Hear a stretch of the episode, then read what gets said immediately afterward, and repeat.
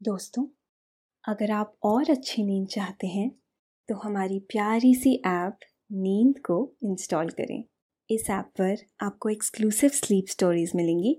Install करने के लिए आप हमारी वेबसाइट नींद डॉट ऐप पर ज़रूर आइए। नमस्कार, मैं हूँ माया। आज सुनिए लेखक रजत की लिखी स्लीप स्टोरी कहानियाँ। ये कहानी कहानियों के बारे में है। परिवार में चलती आ रही कहानियों के बारे में। कहानियाँ वह जो हम दादी नानी से सुनते आ रहे हैं। दादी की परियों की कहानियाँ, नानी की रिश्तों की कहानियाँ। वह कहानियाँ जो माता पिता अपने बच्चों को सुनाते हैं। ये एक कहानी तीन पीढ़ियों को जोड़ने वाली कहानी है। प्यार से और उनके बीच चल रही कहानियों से।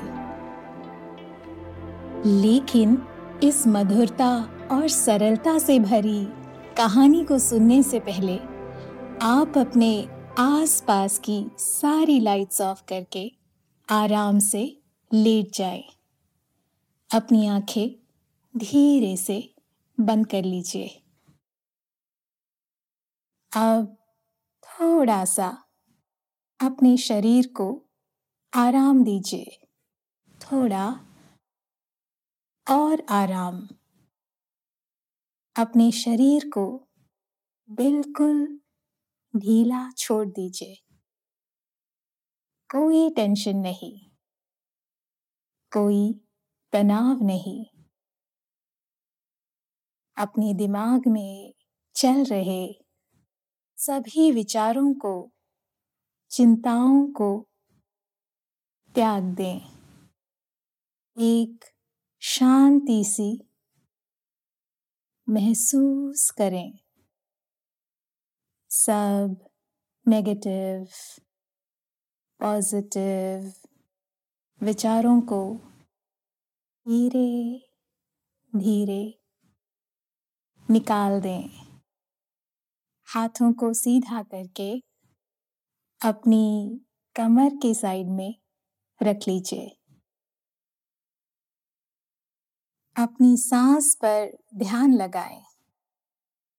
इसको धीमे या तेज नहीं करना है बस ध्यान देना है कि कैसे वो आपके नाक, गले में होते हुए, फेफड़ों में आ रही है और आपके फेफड़े फूल रहे हैं और कैसे वो आपके फेफड़ों से वापस गले और नाक के माध्यम से वापस निकल रही है और आपके फेफड़े थोड़े सिकुड़ रहे हैं।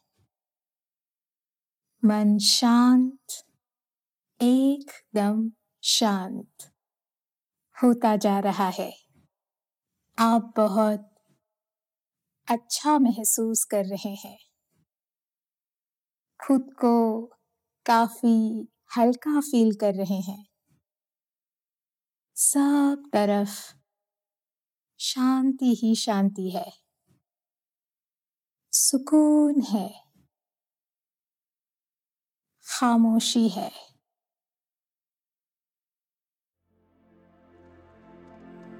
पुलकेशन जबलपुर में अपनी पत्नी और अपनी आठ साल की बच्ची सौम्या के साथ रहता है। वह एक छह फुट का लंबा चौड़ा शख्स है और एक बड़ी कंपनी में मार्केटिंग हेड है। जबलपुर से 50 किलोमीटर की दूरी पर एक गाँव है, जो कि पुलकेशन का पुश्तैनी घर है, जहाँ उसके माता पिता रहते हैं। पुलकेशिन को अपने परिवार से बहुत प्यार है। असल में वो एक फैमिली मैन है। महीने में एक बार या तो पुलकेशन, अपनी पत्नी और बच्ची सौम्या के साथ गाँव जाता है, या पुलकेशन के माता पिता जबलपुर आते हैं। सभी बहुत खुश हैं और सरलता से जीवन यापन करते हैं। पुलकेशन को पढ़ने का बहुत शौक है। उसके पास दुनिया भर की कहानियों की किताबें हैं, जिसे वो एकांत में पढ़ना पसंद करता है। उसे कहानी लिखने का भी शौक है, या यूँ कहें, कहानी सुनाने का। वह अपनी बेटी सौम्या को रोज रात एक कहानी सुनाता है। उसने उसकी बेटी होने के बाद ही कहानी सुनाना शुरू किया। उसके पहले उसे कहानी सुनने का शौक था, जो पुलकेशिन की माँ उसे उसके बचपन से सुनाती आ रही है। वैसे तो पुलकेशिन को बहुत सी कहानी अपनी माँ की सुनाई हुई कंठस्थ है। पर फिर भी वह रोज एक नई कहानी अपनी बेटी के लिए सोचता और उसे वही सुनाते हुए सुलाता।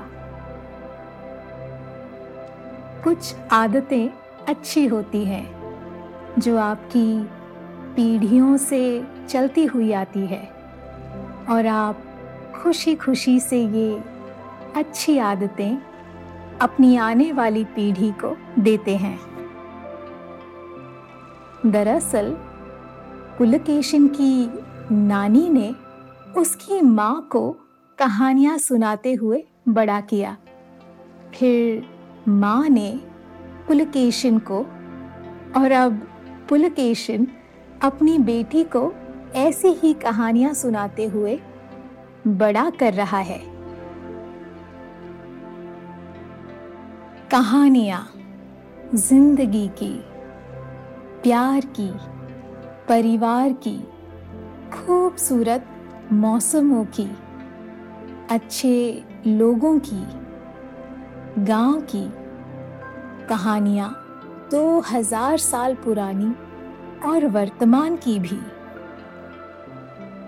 इंसानों के खूबसूरत रिश्तों की संवेदनाओं की, जो सुनने में जितनी अच्छी लगती है, सीख भी उतनी ही बड़ी दे जाती है।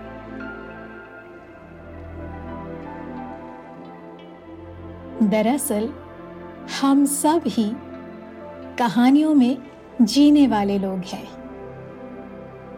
हम कहानियों में रहते हैं और कहानियाँ हमारे अंदर। ईश्वर भी रोज़ नई नई कहानियाँ लिखते हैं और हम इंसान भी, जो नए नए रूपों में सामने आती रहती हैं। इससे पता चलता है कि हमारे अंदर भी ईश्वर का वास है। जो बच्चे कहानियाँ सुनते हुए बड़े होते हैं, उनमें दुनिया और ज़िंदगी की गहरी समझ होती है और वो कुछ सृजन करने में भी माहिर होते हैं।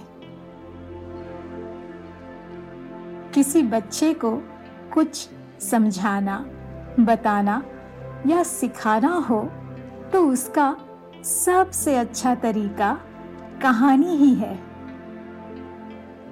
क्योंकि वो लंबे समय तक साथ रहती है और सुनने में भी अच्छी लगती है। हालाँकि पुलकेशिन ये सब इतना सोचकर नहीं करता। उसे तो बस सौम्या के साथ समय बिताना और उसे कहानी सुनाना बहुत पसंद है। और कहानी सुनते हुए सौम्या के चेहरे के जो भाव होते हैं, वह तो अद्भुत ही है। पुलकेशिन की दिन भर की थकान जैसे मिनटों में गायब हो जाती। सौम्या को कहानी सुनने का जितना इंतज़ार रहता, उतना ही पुलकेशन को भी। इस प्यारे से, छोटे से परिवार की ज़िंदगी की कहानी भी बहुत अच्छे से चल रही है। हमारे भारत में कहानियों का इतिहास बहुत पुराना है। यह तब से है जब से इंसान इस पृथ्वी पर आया। और यह बात पुलकेशिन को उसकी माँ के द्वारा पता चली। पुलकेशिन ने जबलपुर में जो घर बनाया, उसके आसपास चारों ओर खाली जगह छोड़ी, जहाँ उसने अलग अलग तरह के फूल उगा रखे हैं, ताकि उसकी बेटी सौम्या प्रकृति की गोद में बड़ी हो और उसे भी प्रकृति का महत्व समझ में आए। क्योंकि पुलकेशन भी प्रकृति की गोद में ही बड़ा हुआ है। अपनी बेटी को वो आए दिन कोई नई काल्पनिक कहानियों की किताबें तोहफे में देता, जो मनमोहक और खूबसूरत चित्रों से सजी होती। और पुलकेशन भी वह किताबें पढ़ता। सौम्या पापा से पूछती, पापा, आप भी मेरी कहानियों की किताबों को पसंद करते हो? पुलकेशन उसके सर पर हाथ फेरते हुए कहता हाँ बेटा, हर इंसान के अंदर एक बच्चा होता है। जिसे हमें हमेशा ज़िंदा रखना चाहिए। पुलकेशन ने घर में अपनी बेटी सौम्या का कमरा इस तरह से बनाया है, जो पूरी तरह बच्चों का है, ताकि उसे ये ना लगे कि ये दुनिया बड़े लोगों की है। सौम्या के कमरे की छत काफ़ी नीचे है। वहाँ हर तरह के खिलौने हैं। दीवारों पर मनमोहक तस्वीरें बनी हुई हैं। वहाँ सौम्या का छोटा सा पलंग है। छोटी सी टेबल है। पानी पीने को छोटा सा ग्लास है। और उसे कोई भी चीज़ चाहिए तो वो अपने हाथों से ही उसे ले सकती है। पुलकेशन के गाँव में, उसके पुश्तैनी घर में, जहाँ उसके माता पिता रहते हैं, वहाँ जितना बड़ा घर है, उससे भी बड़ा घर का आँगन है, जहाँ नीम का घना वृक्ष है और घर के पीछे तालाब। जहाँ बहुत से पक्षी सुबह से शाम तक आते जाते रहते हैं। सौम्या को महीने में एक बार अपने दादा दादी के पास जाना ही होता और ये भी है कि पुलकेशन की गाँव जाने की उतनी ही इच्छा होती जितनी सौम्या की।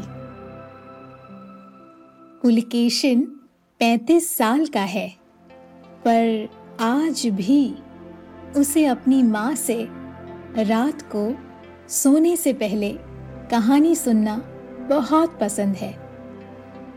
जब भी गाँव जाना होता है या दादा दादी का जबलपुर आना होता है, तब पहले तो पुलकेशन सौम्या को कहानी सुनाकर सुलाता है और फिर अपनी माँ के पास आ जाता है और उनसे कहानी सुनता है और माँ के पास ही सो जाता है। आज कोई भी कितना ही समृद्ध हो जाए, पर सुकून सभी को माँ के पास अपने घर में प्रकृति के बीच रहकर और जो भी हमारे पास ईश्वर का दिया हुआ है, उसे बांट कर ही मिलता है।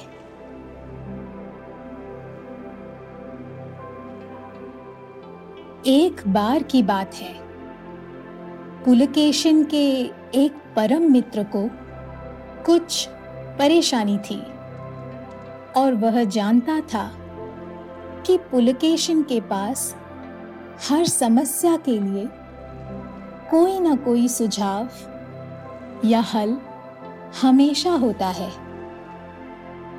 तो वह पुलकेशन के पास आता है और कहता है, यार, मैं कुछ दिनों से एक छोटी सी बात से बाहर नहीं निकल पा रहा हूँ। पुलिकेशन कहता है, चल, नदी के घाट पर जाकर बैठेंगे। वहाँ चना ज़ोर गरम खाएँगे और बातचीत करेंगे। क्या कहता है? दोस्त कहता है हाँ यार, बहुत दिन हो गए। चल, मैं अपनी बात भी तुझे वही सुना दूँगा। पुलकेशन ठीक है।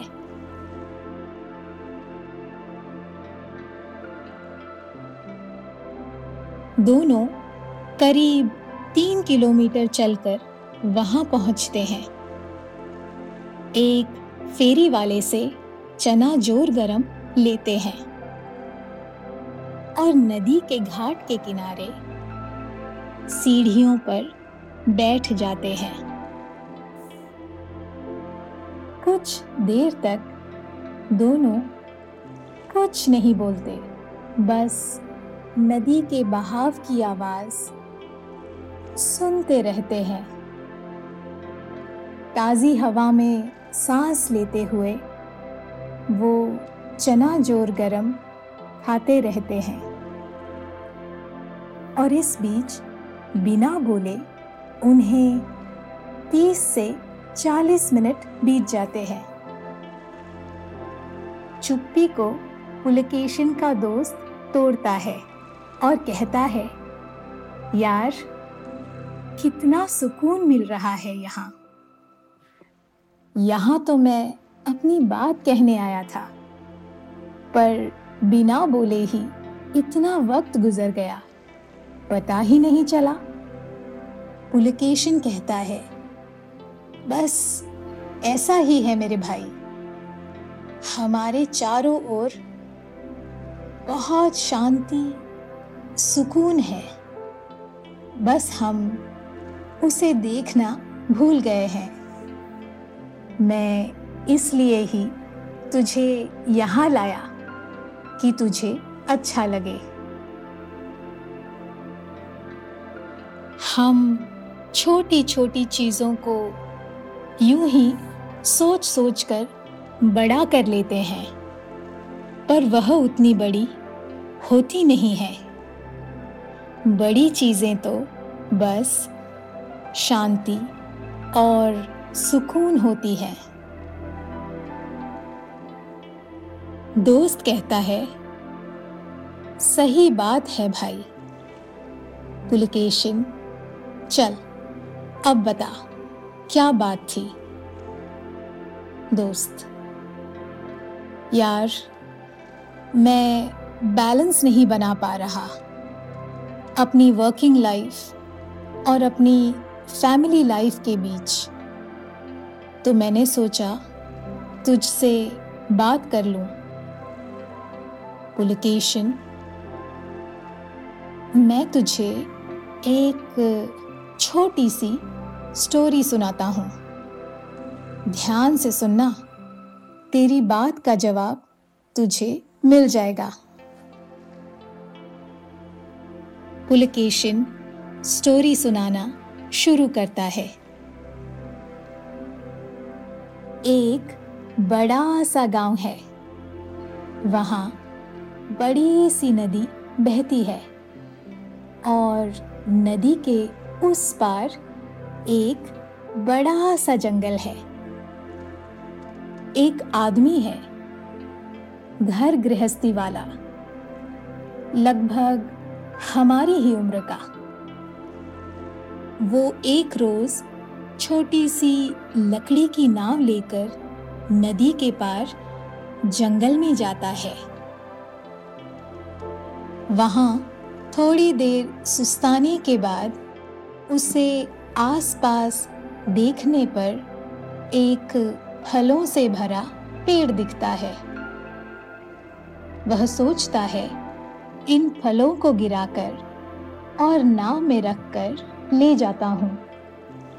वह आदमी ज़रूरत से ज़्यादा फल लेकर अपनी नाव में रख लेता है और नाव में बैठकर फलों को अच्छे से जमाने लगता है। इस जल्दबाजी में वह पतवार या चप्पू जिससे नाव चलाते हैं, उसे वो लेने की याद नहीं रहती और फल जमाते जमाते नाव धीरे धीरे नदी में आगे बढ़ने लगती है। देखते देखते नाव बहकर नदी के बीच में आ जाती है। और पतवार या चप्पू उसके पास होता नहीं है तो उसे भी समझ नहीं आता कि क्या किया जाए। दोस्त ध्यान से स्टोरी सुनता रहता है। पुलकेशन आगे बोलता है, फिर जब नाव उल्टी दिशा में तेज़ी से बहने लगती है तो वह आदमी नाव को फलों के साथ छोड़कर नदी में कूद जाता है और तैरकर किनारे आ जाता है। उसके हाथ से नाव भी जाती है और फल भी। पुलकेशन कहता है, बता, इससे क्या सीख मिलती है? दोस्त सोचने लगता है। पुलकेशन कहता है कि उस आदमी को जब जंगल में फलों से भरा वृक्ष दिखा तो उसे दिल से विचार करना था कि चार फल मेरे और मेरे परिवार के लिए काफ़ी है। कल फिर से चार ले जाऊँगा। पर उसने ऐसा नहीं किया। और ज़्यादा फल तोड़ लिए। और फिर नाव में फल रखते हुए उसे दिमाग से काम लेना था कि छोटी सी नाव कितना भार झेल सकती है। पर उसने ऐसा नहीं किया। इस तरह से वह पेड़ भी खाली हो गया, फल भी नहीं मिले और नाव भी गई। समझा कुछ?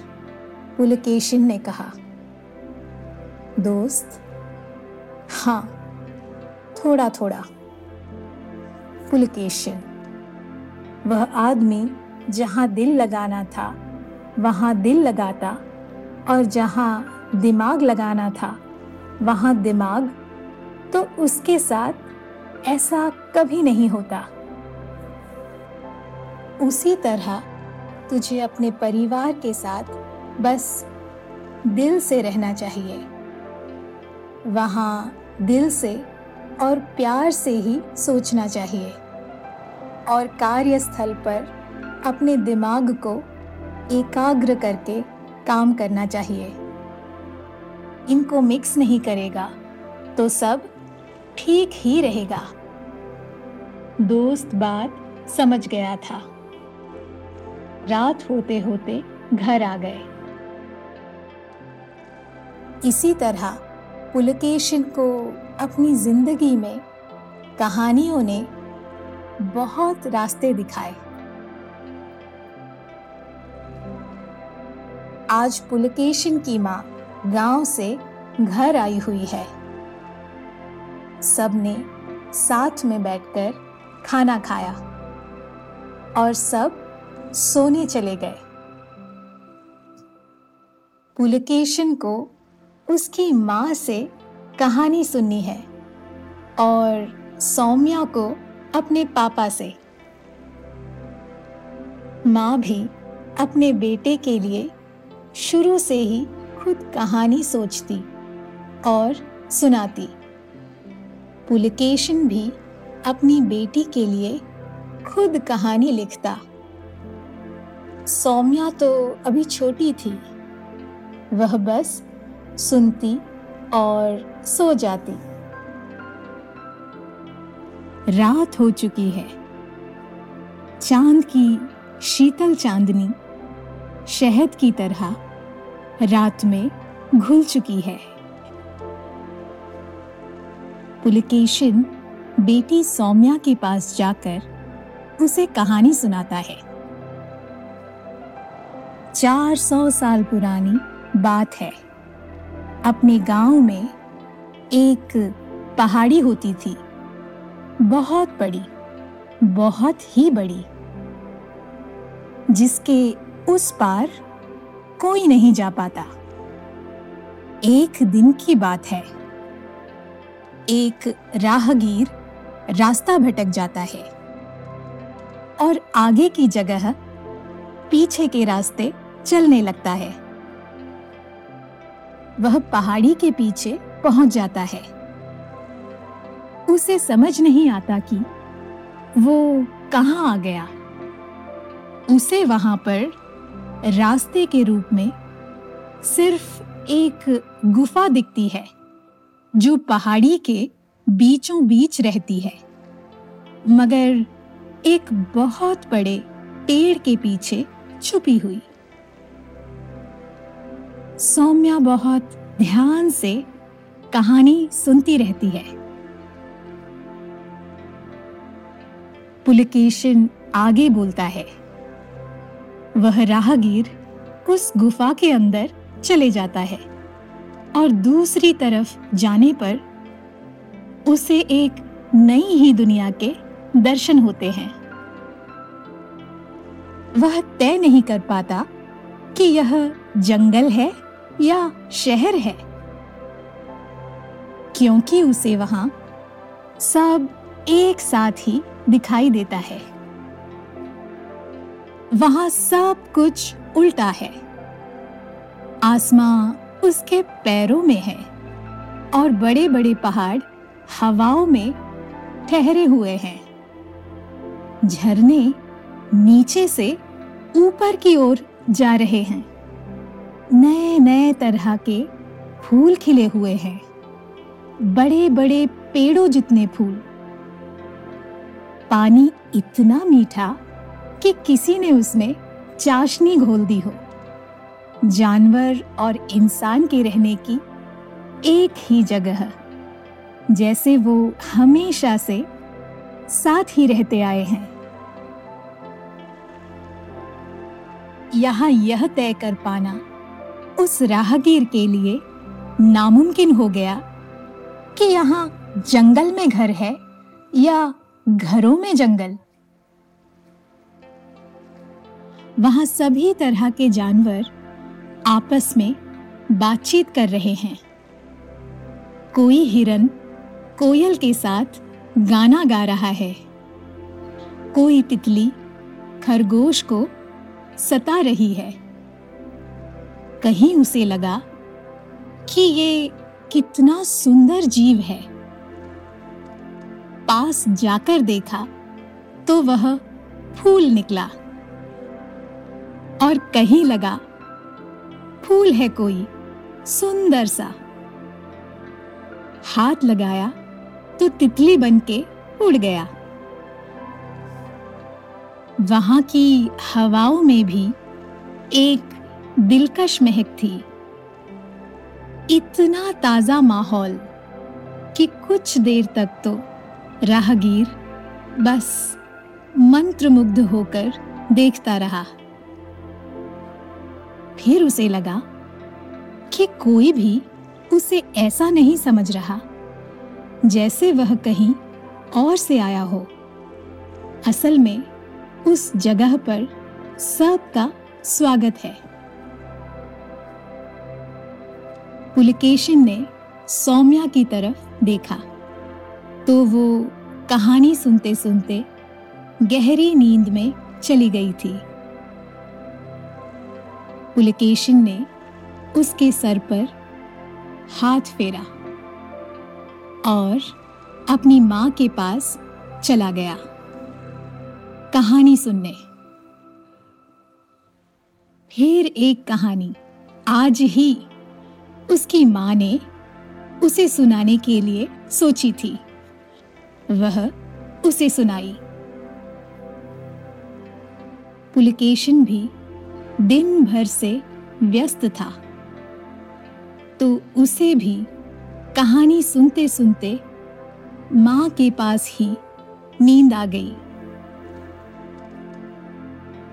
चाँद ऐसा प्रतीत हो रहा है कि वह भी उस घर को देखते हुए कहानी सुनने में मग्न हो। रात में नींद में सौम्या को सपना आया और सपने में आया उसके पापा से सुनी हुई कहानी के आगे का हिस्सा। दूसरे दिन सौम्या ने पापा को वह सपना या यूँ कहे, बची हुई कहानी सुनाई।